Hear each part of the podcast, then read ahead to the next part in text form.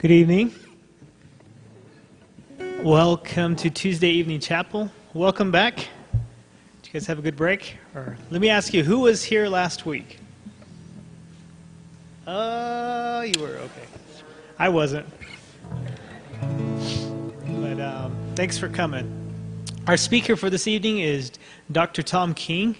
Um, most of you would have enjoyed him for um, Introduction to Old Testament or Biblical Interp or any Old Testament courses. So let's welcome him, Dr. King.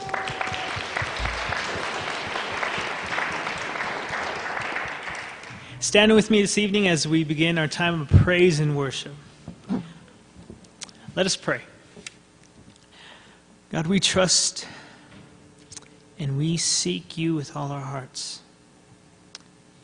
There is no other God like you, Almighty God. And once again, we just offer you all of our heart. In Jesus' name, amen. We offer you our hearts, God. Thank you, God, for who you are. And we want to just place our trust in you. And we are yours to use, God for your glory. Be with us this evening. In Jesus' name we pray. Amen. You may be seated.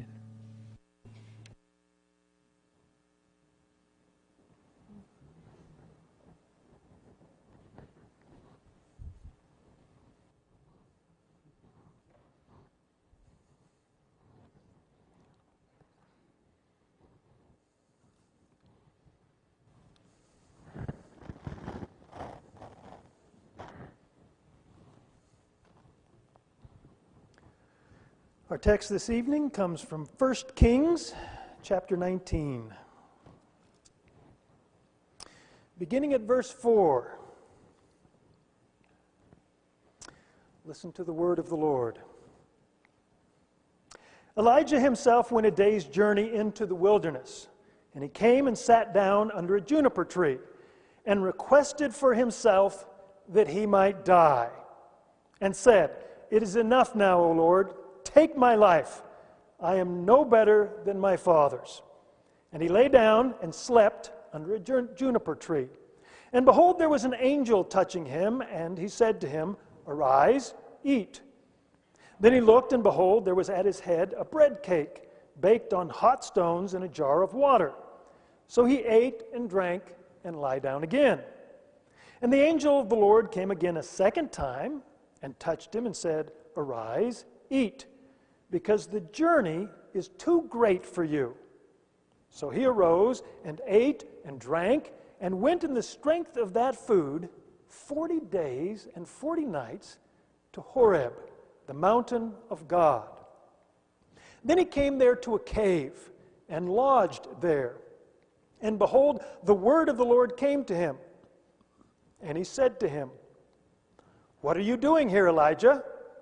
And he said, I've been very zealous for the Lord, the God of hosts, for the sons of Israel have forsaken thy covenant, torn down thine altars, and killed thy prophets with a sword.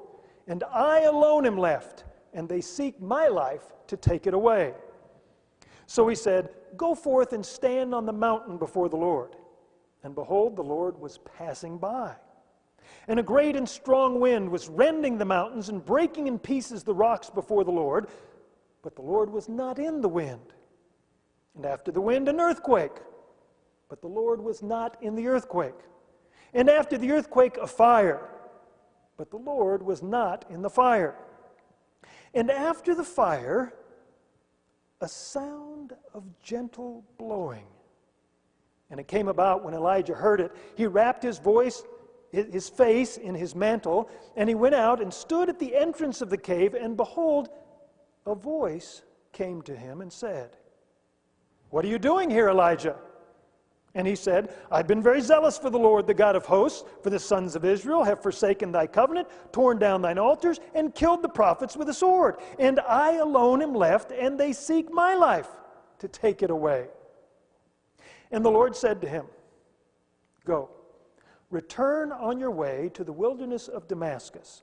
And when you have arrived, you shall anoint Hazael king over Aram. And Jehu, the son of Nimshi, you shall anoint king over Israel. And then Elisha, the son of Shaphat of Abel Meholah, you shall anoint as prophet in your place.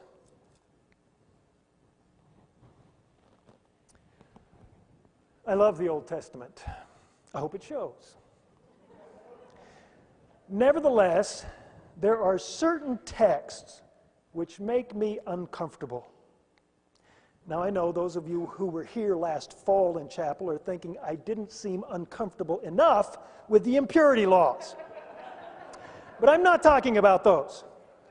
I'm talking about accounts whose message brings conviction and pressures me to adjust my perspective and my priorities. Now, I praise God for His blessings in my life, which are well beyond what I deserve. I like downtime and dress down Fridays and evenings at home and leisure reading, weekends, nice restaurants, retreats, vacations. You get the idea. I recognize that God often provides such blessings, and I can even dig up biblical passages which affirm our need for refreshment and joyful, abundant life. However, when I take these things for granted, I sometimes develop that selfish feeling of entitlement. Then, when I don't get enough me time, or feel that other demands are interfering with my need for renewal, I get grumpy and demanding. I end up complaining, feeling exhausted, and become depressed. And at such times, I anticipate, sometimes expect, God to provide another break and a relaxing time of renewal. If it doesn't come, I often fall into that personal pity party and may even question the purpose of living. At such times, I need someone to shake me back into reality. I hear my mother's voice telling me to count my blessings, reminding me that things could be much worse, and there are others who suffer much more than I. 1 Kings 19 is one of those biblical texts which serves to shake up my perspective. It's one of those uncomfortable passages which help bring us back to the greater reality of God's kingdom and cause us to realign our priorities. Verses 4 to 6 of 1 Kings 19 describe the prophet Elijah as exhausted depressed, and even suicidal. He asks the Lord to take his life, for he's no better than his ancestors. He feels like a failure. He no longer wants to live. He falls asleep, gets up to eat and drink, and falls asleep again. So, what happened to bring Elijah to such a suicidal state? This passage is the climax of an account which begins back in chapter 17 with Elijah's announcement to the king of Israel that there will be a severe drought, which of course brings with it famine. This announcement is in response to the sins of King Ahab, who married Jezebel of Sidon, Jezebel appears to sponsor prophets of the false gods Baal and Asherah and influences Ahab to lead the nation in idolatrous worship and apostasy. And it's in opposition to Ahab and Jezebel and their sacrilege that Elijah announces this horrible drought. Of course, rather than being concerned about their sins, which brought about this punishment, the king and his queen blame Elijah for the intolerable conditions of drought and famine. Now, being subject himself to both the drought and the threats from the king, God has to sustain Elijah. And he does so by having him hide near an intermittent stream east of the Jordan. The Lord provides food for Elijah through ravens who bring him bread and meat. So Elijah must drink from a stream which only flows on a sporadic basis, and eats his food from an unclean bird. Now, I always, I always think of birds and how they normally feed their young by regurgitating their food, and I come up with an image that tends to suppress your appetite in the first place. The word of the Lord later sends Elijah out of the country to a town in Sidon, where he is to be cared for by a widow and her son, who at the time anticipate eating their last meal and dying themselves. So now Elijah resides in the very land from which the idolatrous Queen Jezebel had come, and he is to be nurtured by a poor widow and a fatherless child who have already exhausted their own resources. At least a step up from eating out of the mouth of a raven. When the child dies, the widow blames Elijah, expelling exasperating complaints upon Elijah. Nevertheless, the Lord miraculously provides food for the trio and raises the child from the dead through Elijah.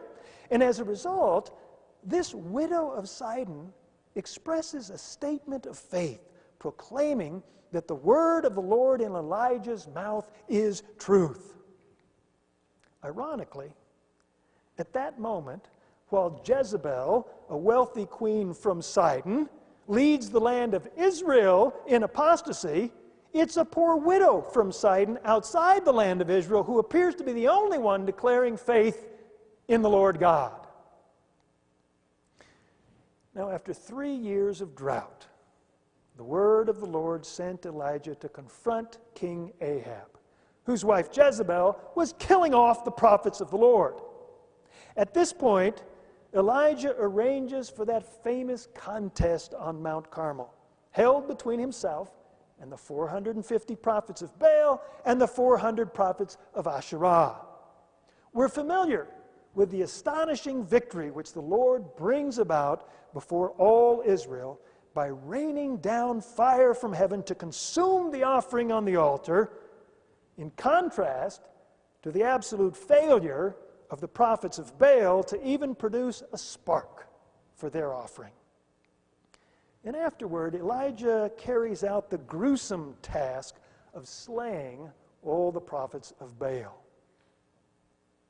Finally, Elijah announces the end of the drought. As a heavy rain fell, the hand of the Lord caused Elijah to outrun Ahab's chariot all the way back to Jezreel. Now, I don't know exactly how far that is. I've run marathons before, but I've never outrun a chariot for any distance. I expect Elijah's lungs were ready to explode. In response to the events of that day, Queen Jezebel sent out word that she intended to kill Elijah. Therefore, as the biblical text records, Elijah was afraid he fled for his life, and accordingly, we find him, as we read in 1 Kings 19, exhausted, hiding in the wilderness, and wishing he were dead. Now, I imagine we can all relate somewhat to Elijah's depression. And even, even after that sensational victory at Mount Carmel, we understand Elijah's gloominess. Exhaustion and depression often set in after great accomplishment. That's why pastors often take Monday off as their day off, following the exhilaration of God's work through them on Sunday. Through the years of my formal education, I was always surprised by an unexpected depression which set in at the end of every academic year. I thought that I should be celebrating and cheering the end of another demanding year of homework and reading. Yet an inexplicable gloom took over for a handful of days as each summer began. For Elijah, this phenomenon followed that great victory at Mount Carmel. And it was compounded by the last three years of enduring drought with meager food and water, demeaning and life threatening accusations, and having to overthrow hundreds of false prophets. At times, perhaps we can relate to what may seem to be just as oppressive circumstances. You know the stories, you live the stories. Working a job around the school schedule, still trying to please the boss, giving quality time to the needs of spouse and children, the pressure of reading and writing papers and completing exams for school, and trying to give whatever is left over to current ministry opportunities at the church. I remember during doctoral studies thinking that I was just going to be a professional student. I thought at times the formal classwork would never come to an end. It strung out year after year the business of pursuing God's call can be exhausting. At times, perhaps, we can relate to Elijah in the wilderness wanting to end it all. So, at this point in Elijah's life, when we find him completely drained and wanting God to take his life, I expect Here's a prime time for the Lord to step up and provide for Elijah a much needed vacation. Perhaps a time of R&R, and I don't mean reading and research. Some R&R at some luxurious resort in En-Gedi on the shores of the Salt Sea. Yes, Elijah surely deserves a physical, spiritual retreat for refreshment, renewal, and new inspiration. But my expectations are not what the biblical text describes. In contrast, an angel of the Lord awakens Elijah from his depressed slumber and has him eat bread and drink water. After falling asleep again, the angel awakens Elijah a second time, informing him he must eat and drink some more because otherwise the journey will be too much for you. Journey? too much? After his second nap and meal, the text tells us that Elijah went in the strength of that food 40 days and 40 nights to Horeb, the Mount of God. Okay, so that's the plan. Rather than a resort near the sea, God's blessing Elijah with a mountain retreat likely at the newly refurbished luxury lodge at the base of Mount Sinai with in room jacuzzi and winter ski package.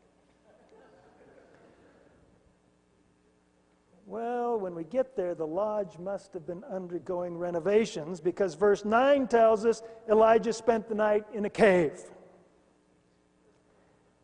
It's at this point the word of the Lord came to Elijah. And the word was a question for Elijah what are you doing here, Elijah? Elijah's response further reflects his weariness and dejection. The Israelites have forsaken your covenant, thrown down your altars, killed your prophets, and I'm the only one left. Uh, this seems strange given the recent victory at Mount Carmel, in which Elijah killed all the prophets of Baal. Nevertheless, it's understandable in light of Jezebel's threat to kill Elijah and his exhaustion induced depression.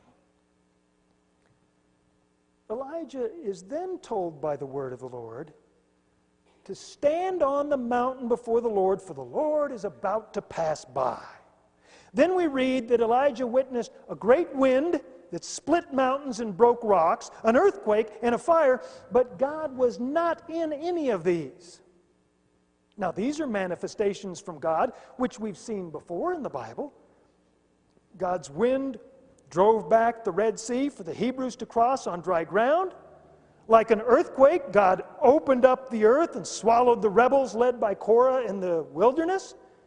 And the angel of the Lord appeared to Moses in flames of fire from within a bush.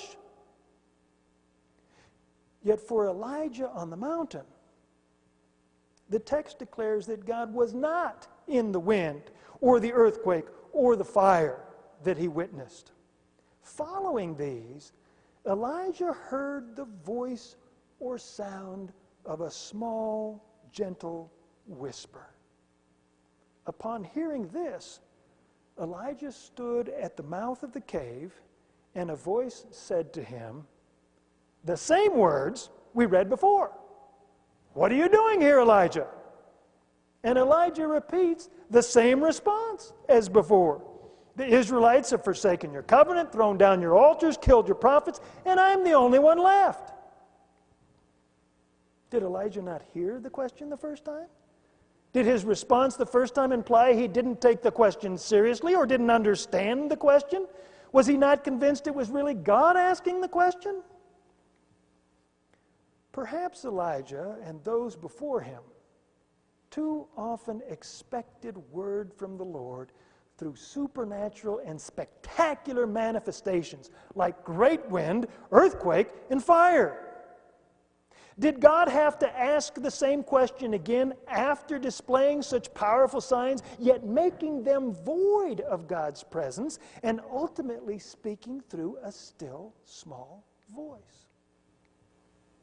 One commentator writes that the admonition here is to expect an intelligible revelation to find God's direction in the ordinary course of daily life and to communicate it regularly and constructively. The revelation of God in an intelligible communication rather than the spectacular phenomenon described marks an advance in human conception of God as personally accessible and intelligible to man within the framework of human experience, anticipating the prophetic conception of the expression of divine will in contemporary history and divine revelation in Jesus Christ. Yeah, I had to read it twice too. Here we go. The admonition here is to expect an intelligible revelation, to find God's direction in the ordinary course of daily life, and to communicate it regularly and constructively. The revelation of God in an intelligible communication, rather than the spectacular phenomenon described, marks an advance in human conception of God as personally accessible and intelligible to man within the framework of human experience, anticipating the prophetic conception of the expression of the divine will in contemporary history and the divine revelation in Jesus Christ. So, it seems that God presents Elijah with these dramatic displays of wind and quake and fire, yet somehow communicates God is not in them. In contrast, God's word does become manifest through a soft, gentle whisper, a still, small voice. The message to Elijah and those who follow seems to be that although God can certainly exhibit his power through miraculous demonstrations, we need not wait for such rare expressions or limit God to such exceptional revelation. Rather, we can look for God's word and direction through common, rational, even subtle, everyday human experience which remains open and sensitive to the Lord's presence. Now, the classic illustration of this, which I think we've all heard before, is that of the man who was stranded on the roof of his home after a flood. He had ignored the radio report warning the town to evacuate because he believed God loved him and God would save him. And when a person in a rowboat came by, the man refused rescue, stating that God loved him and God would save him. And then a helicopter came with a ladder, flew over to save the man, but again he refused, shouting God loved him and God would save him. The man eventually drowned and went to heaven. And he asked the Lord, Why didn't you save me? Don't you love me? And the Lord replied, I sent you a radio report, a rowboat, and a helicopter. Why are you here?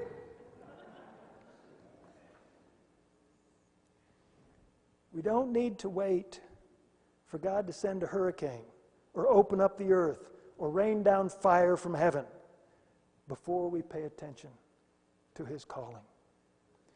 We need to stay tuned to His providential and compassionate leading in our lives through the work of His Holy Spirit in our daily experience. Now, at this point, the Lord gave Elijah some definitive instruction. In the context of the great victory at Mount Carmel, the following death threats from Queen Jezebel and Elijah's personal breakdown in the wilderness I still anticipate this is the point that the Lord is going to grant Elijah a sabbatical period with plenty of rest, renewal, and refreshment. But in contrast, Elijah is given three tasks. He's told to anoint two kings to replace the current monarchs in Syria and Israel. Recall, Elijah is already in trouble with the reigning king of Israel, so this will certainly not endear him to Ahab. And appointing a new king to rule over a foreign country might be compared to sticking your head into a giant hornet's nest. And furthermore, as if to accentuate how imperiled Elijah will be after the first two jobs, the third task is to replace himself. That's why I'm uncomfortable with this passage. At Elijah's most vulnerable point, when he's broken, he's weary, running for his life, wanting to die, thinking he's the only faithful servant of the Lord left in the land, at such a point, through his still small voice, God sends Elijah on what appears to be his final mission, placing his life in further jeopardy and culminating in the need to find his own replacement. This is where I hear my mother's voice, which was not always small and still, reminding me that the world does not revolve around you, Tommy. It's not all about me and my prosperity and my rewards as a hardworking servant of God as if I'm the only one left. There is a sense in which the all consuming work of the kingdom of God demands all that we are. That is not comfortable to me. Because this same mother also taught me from the scriptures about the importance of resting in the Lord, recognizing Jesus' words, My yoke is easy, my burden is light, and the importance of avoiding burnout. I believe in the critical value of proper rest and renewal and God's promises regarding restoration. But that's another sermon. The message here in 1 Kings 19 includes for us a profound reminder that we are the clay and God is the potter. I'm the servant, He is the master. It's a reminder of priority. It's not about me. It is indeed all about God and God's kingdom. It's a reminder that we need to put aside our complaints and our pity parties. It's a reminder I should be grateful for life and breath and the opportunity to serve at the pleasure of the Creator of the universe. One of my heroes in life is someone who radiates this very message, namely, my mother in law, Audrey Patching. She appears to have no concept of any word or action concerned with self. She sees no value in anything which is not driven by the motive to serve God in some way. Vacations have no attraction to her unless there is some family member or friend or even stranger to whom she can minister along the way. She lives a simple lifestyle with no desire for extravagance. All her time and resources are dedicated to activities which contribute in some way to the work of the Lord. She has spent her life supporting her husband, caring for her children, serving in the church, working as a director for Child Evangelism Fellowship, all to the glory of God. And as a widow in a small town, at times when child evangelism had insufficient funds, she joyfully worked with no pay. Most amazingly, this life is not lived begrudgingly. She finds the greatest joy and fulfillment when she can function completely devoid of concern for self. For her, it is clear it's all about God's kingdom. At the end of our passage, Elijah is reminded He's not alone after all. God has left 7,000 who remain faithful.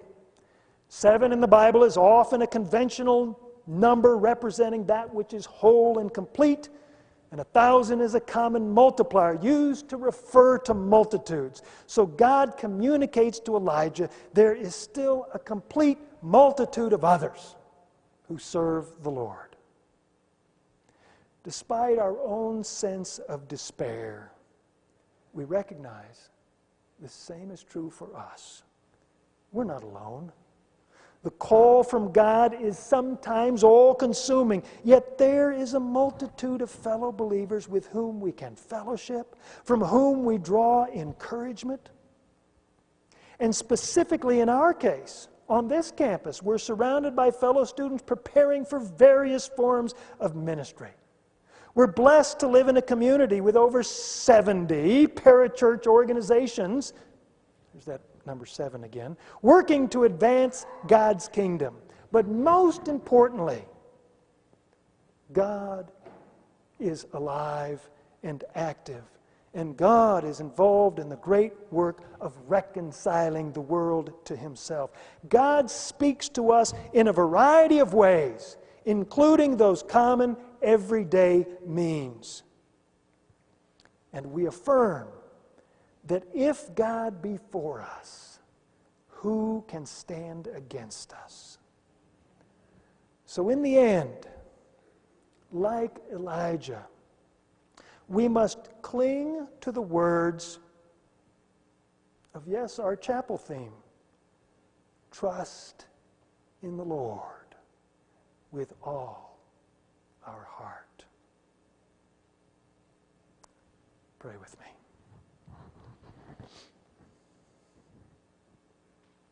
Our Lord, in the discomfort of the demands that we feel from your kingdom, we pray for your inspiration.